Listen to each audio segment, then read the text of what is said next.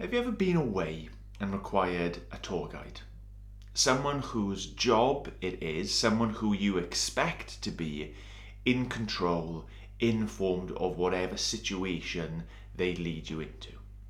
You expect them to be knowledgeable folk, and knowledgeable even to the extent where they take you places that are safe, places that are sensible, that the things that are happening around them are within their control.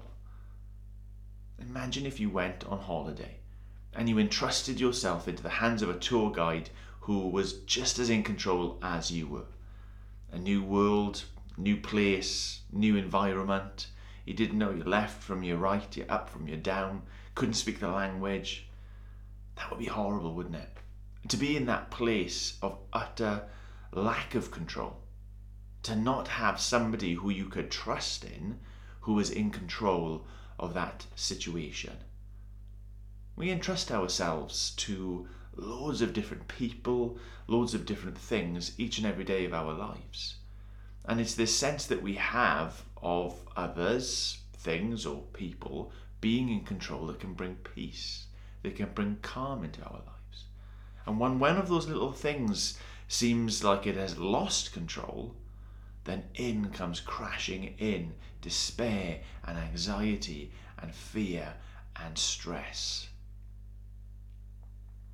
The thing that we find when we come to our Bibles is this that there is only one who is truly in control.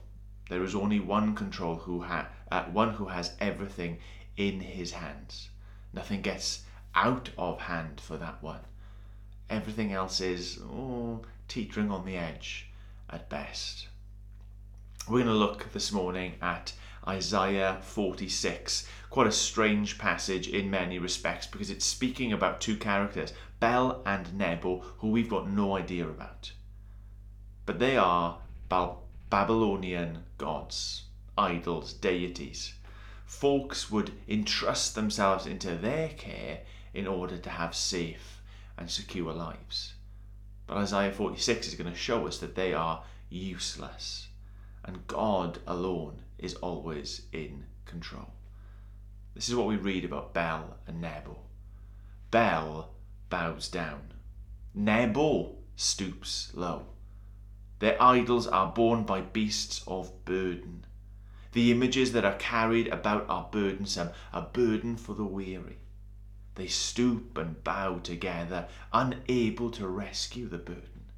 They themselves go off into captivity. Some pour out gold from their bags and weigh out silver on the scales. They hire a goldsmith to make it into a gourd and they bow down and they worship it. They lift it to their shoulders and carry it. They set it up on its place and there it stands. From that spot, it cannot move. Even though someone cries out to it, it cannot answer. It cannot save from their troubles. Imagine putting your future, your life, your hopes, your dreams, your, your family, your loved ones into the hands of someone or something, so it turns out who is just as weak and vulnerable as you are. We have been thinking the last couple of weeks, haven't we, about how the truth revealed to us in Scripture about God is good news for us. But first, Isaiah 46 wants to contemplate these other God, these false gods. And what we learn about them is totally not good news for anyone because they've been assessed and they've been found utterly wanting. They've got exotic names, and apart from that, they've got nothing going on for them. Here's the, the list of things that is revealed about them in Isaiah 46 that they're weak, they're worthless, they are mute, they are motionless, they are powerless, they are pathetic, they are burdensome, they are ineffectual, and they are costly. That would be a heck of a summer series, wouldn't it? The God who is always burdensome, the God who is always ineffectual. These false gods, these idols, these things that people have entrusted themselves to uh, in total error, turn out to be utter garbage. Now, why would we care about these gods? Why would we care about Bel and Nebo. We don't have them in our homes, we don't have them in our lives. But actually, they represent an awful lot of things that we do cling to. An awful lot of things that we do trust in in order to feel safe, thinking that they can provide rescue down the line. Surely we've all got relationships, titles, positions, authorities, reputations, homes, bank accounts, loads and loads of things that really we're entrusting ourselves to, things that we look to in order to find safety and contentment and fulfillment. And for us, they don't have the exotic names of Bel and Nebo, but in exactly the same way, they come up just as short. And what Isaiah 46 does is this in seeing their utter incompetence, gives us an opportunity to glimpse something of the God of the Bible. The God who we're really interested in. Because he is everything that they are not. This is also what it says in Isaiah 46. Listen to me, you descendants of Jacob, all you remnant of the people of Israel, you whom I have upheld since your birth have carried since you were born. Even to your old age and grey hairs, I am He. I am He who sustains you. I have made you, and I will carry you. I will sustain you, and I will rescue you. With whom will you compare me or count me equal? To whom will you liken me that we may be compared? Do you spot it? When we recognize the shortcomings of Bel and Nebo, in those very things, God is spoken of as being able to fulfill. With every scathing review of their ineptitude, we confidently can conclude God is not. God is not carried. He's the one who carries us. All these things that the people end up having to do for the idols that they've crafted for themselves, God says, I do for you. Doesn't need people to take him from place to place, picking him up and carrying him around. Instead, we are in his hands. He carries us from before our birth until our final days. He is not weak. He is not worthless. He is not mute. He is not motionless. He is not powerless. He is not pathetic. He is not burdensome. He is not ineffectual. He is not costly. The big picture is that these so called gods do not save. In fact, they make things worse when they let us down. But God is the one who really can deliver. Isaiah 46 continues Remember this, keep it in mind, take it to heart, you rebels. Remember the former things, those of long ago. I am God, there is no other. I am God, there is none, none like me. Don't try and compare. I make known the end from the beginning, from ancient times to what is still to come. I say, My purpose will stand, and I will do all that I please. From the east I summon a bird of prey from a far off land, a man to fulfill my purpose. What I have said, that I will bring about. What I have planned, I will do. Or if I could paraphrase it, I am God. There's none like me. I am God. What I say goes.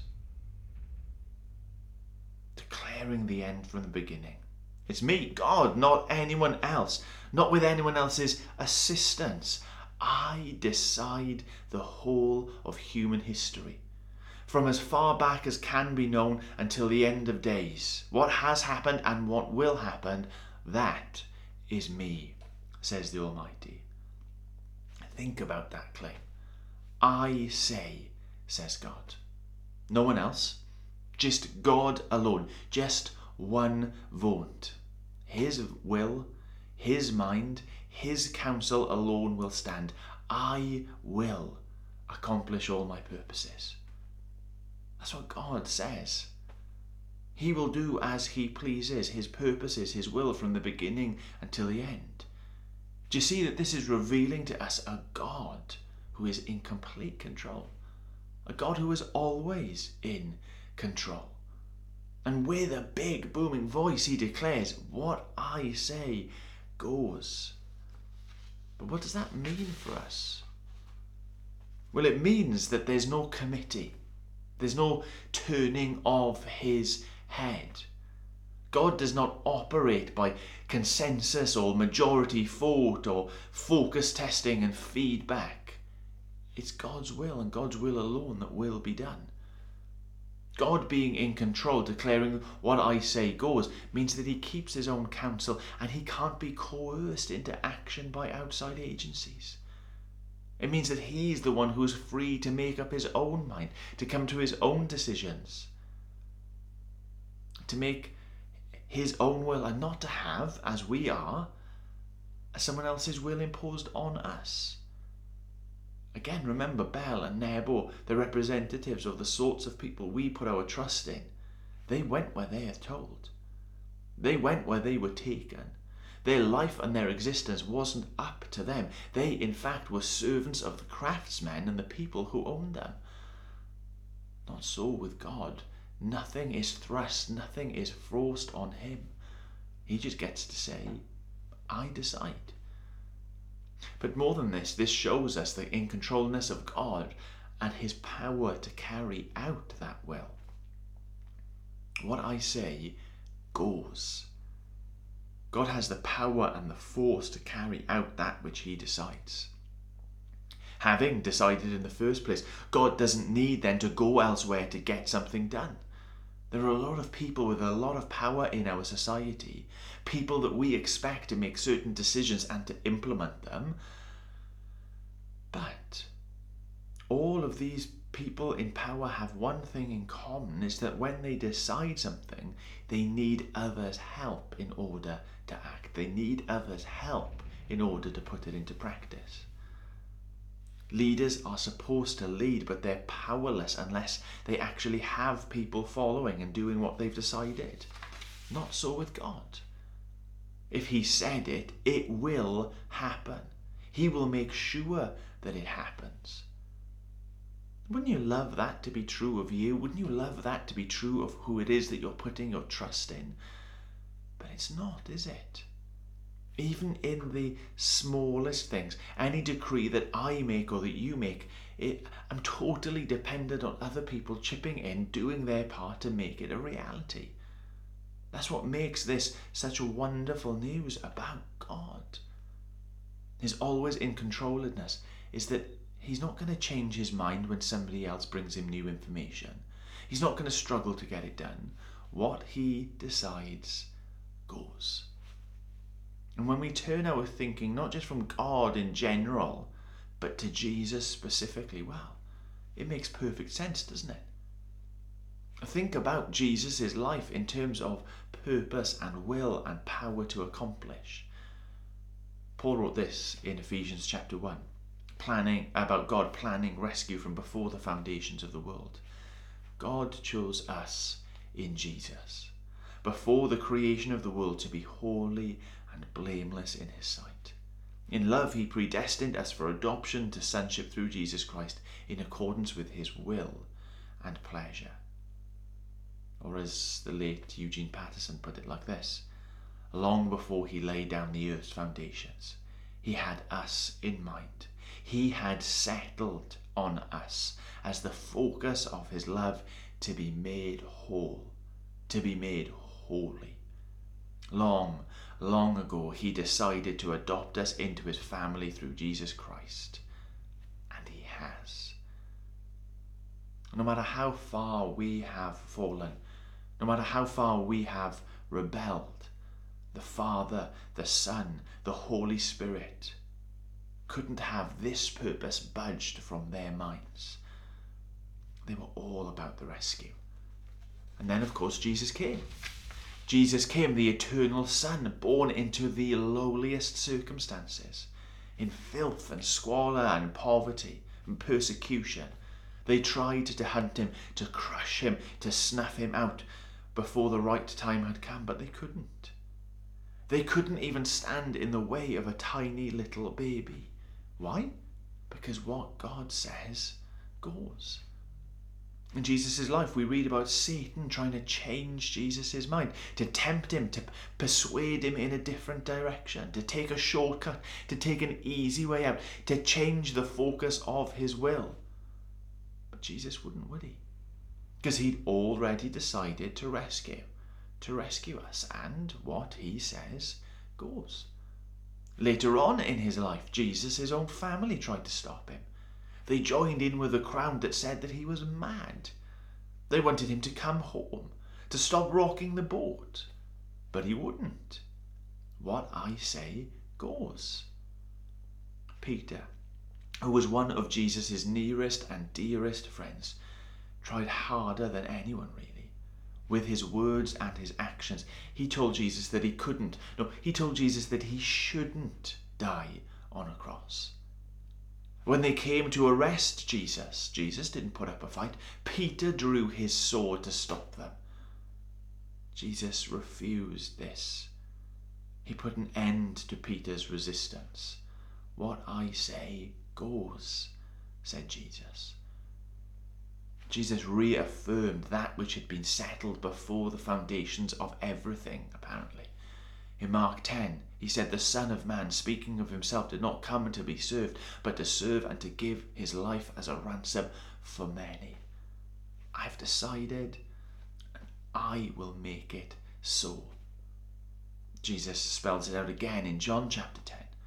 No man may take my life, but I lay it down of my own accord, and I will take it up again.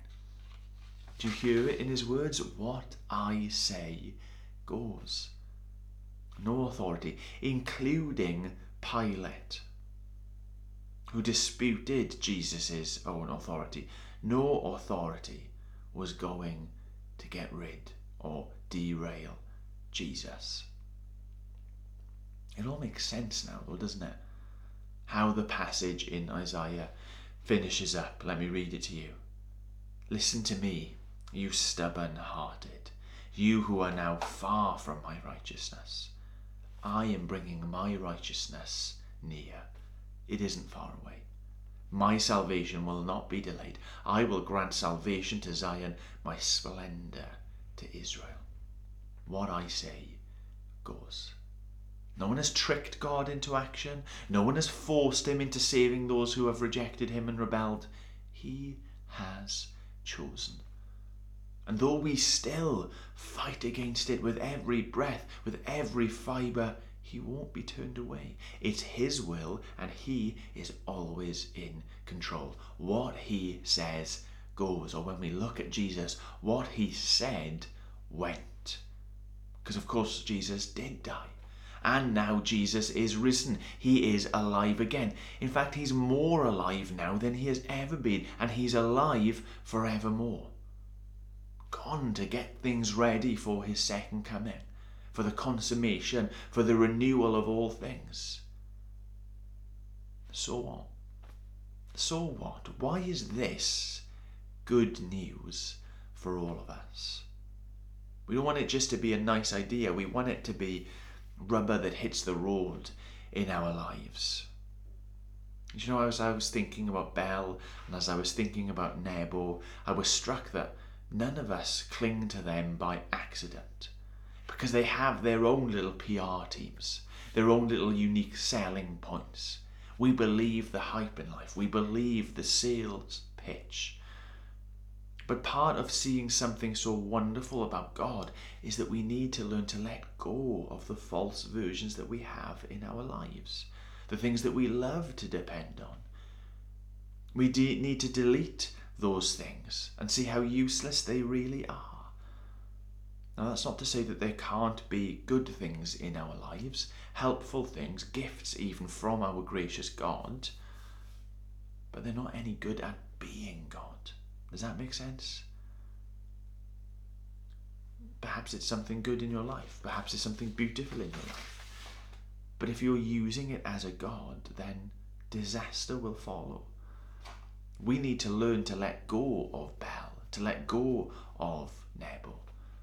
And so ask yourself this question if you're trying to wonder uh, what is it that you need to cling on to far less tightly. What is the absolute worst thing that could happen to you today? What is the absolute worst thing that could happen to you this week? The answer that you give might be a little clue into what it is that you're holding on to cannot really rescue you, isn't really in control. Something that you cherish and depend on in the place of God that can so easily be taken away. Ask yourself, what is the absolute worst thing that could happen to me today, this week? And start loosening your grip on that thing. But it's more than just letting go of one thing, isn't it? It's life change. It's coming to follow Jesus. It's taking hold of Him, especially in difficult times if He's in control, if what He says goes, then even when He is leading us into storms, we need to learn to follow and to trust. Actually, God always being in control is scary. It's confusing when the storm clouds gather around us and they break over our heads. But it isn't true about God in isolation. Remember, all these things that we're learning about God are true together with the, the truth that He is loving that He has promised to protect, that He has promised to bless and to rescue. Do you see that even in the midst of suffering and distress, that we should be able to turn to this one who, who is always in control, always in control for our good. So, this is good news because it means we can let go of the things that will let us down. We can hold on tightly to the one who will keep us safe. But here's the last thing the God who invites us to join in. Now, all the while, it might not have seemed like this was going to be a statement that I would make. God is in control, He can do what He wants, He has the power to accomplish it. And yet, God doesn't need anyone else, but He invites everyone else to join in. Why does God invite us to join in what He has said He's already doing? It's important to see that it's not out of need. God doesn't need you or I to fulfill His purposes, and yet perhaps out of love, He asks us to be a part of what He's doing. There are jobs that a father can do, and he does not need his children to join in. In fact, if I put my imagination to work, there are jobs which I can do that actually would be hindered by inviting my children. If my children join in, they would interfere, they would slow things down, they would make mistakes. I'd have to stop and tell them and undo and redo. And yet, more often than not, when I've got a job to do that isn't too dangerous, I will invite the kids to be a part of it. You see, when God invites us to be a part of what He is doing, it doesn't undermine His sovereignty. It doesn't undermine the fact that He is always in control. In fact, it makes it all the clearer for us. He commands everything the birds of prey, the man to come and fulfill His purpose. God is clear in the commands that He gives. Even when another is involved, it's at His discretion, it's at His instruction. And you know, for you and me, those who follow after Jesus, we've been called to be a part of what God is doing, and that isn't a burden. That's a privilege. God allows us to be involved in the certain things that He will accomplish. You think about it, we have been called to be His witnesses. God will make himself known in the heavens and the earth, but he has called us to be a part of that. He's called us to always have an answer for the hope that we have in Jesus. To live out our lives of faith and hope and love each day on earth as if we were in heaven. So here's a test that we can all do today, this week, or, or whenever it is. Ask ourselves that question how would my life change? What is the worst thing that could happen to me today? But ask yourself this additional question too.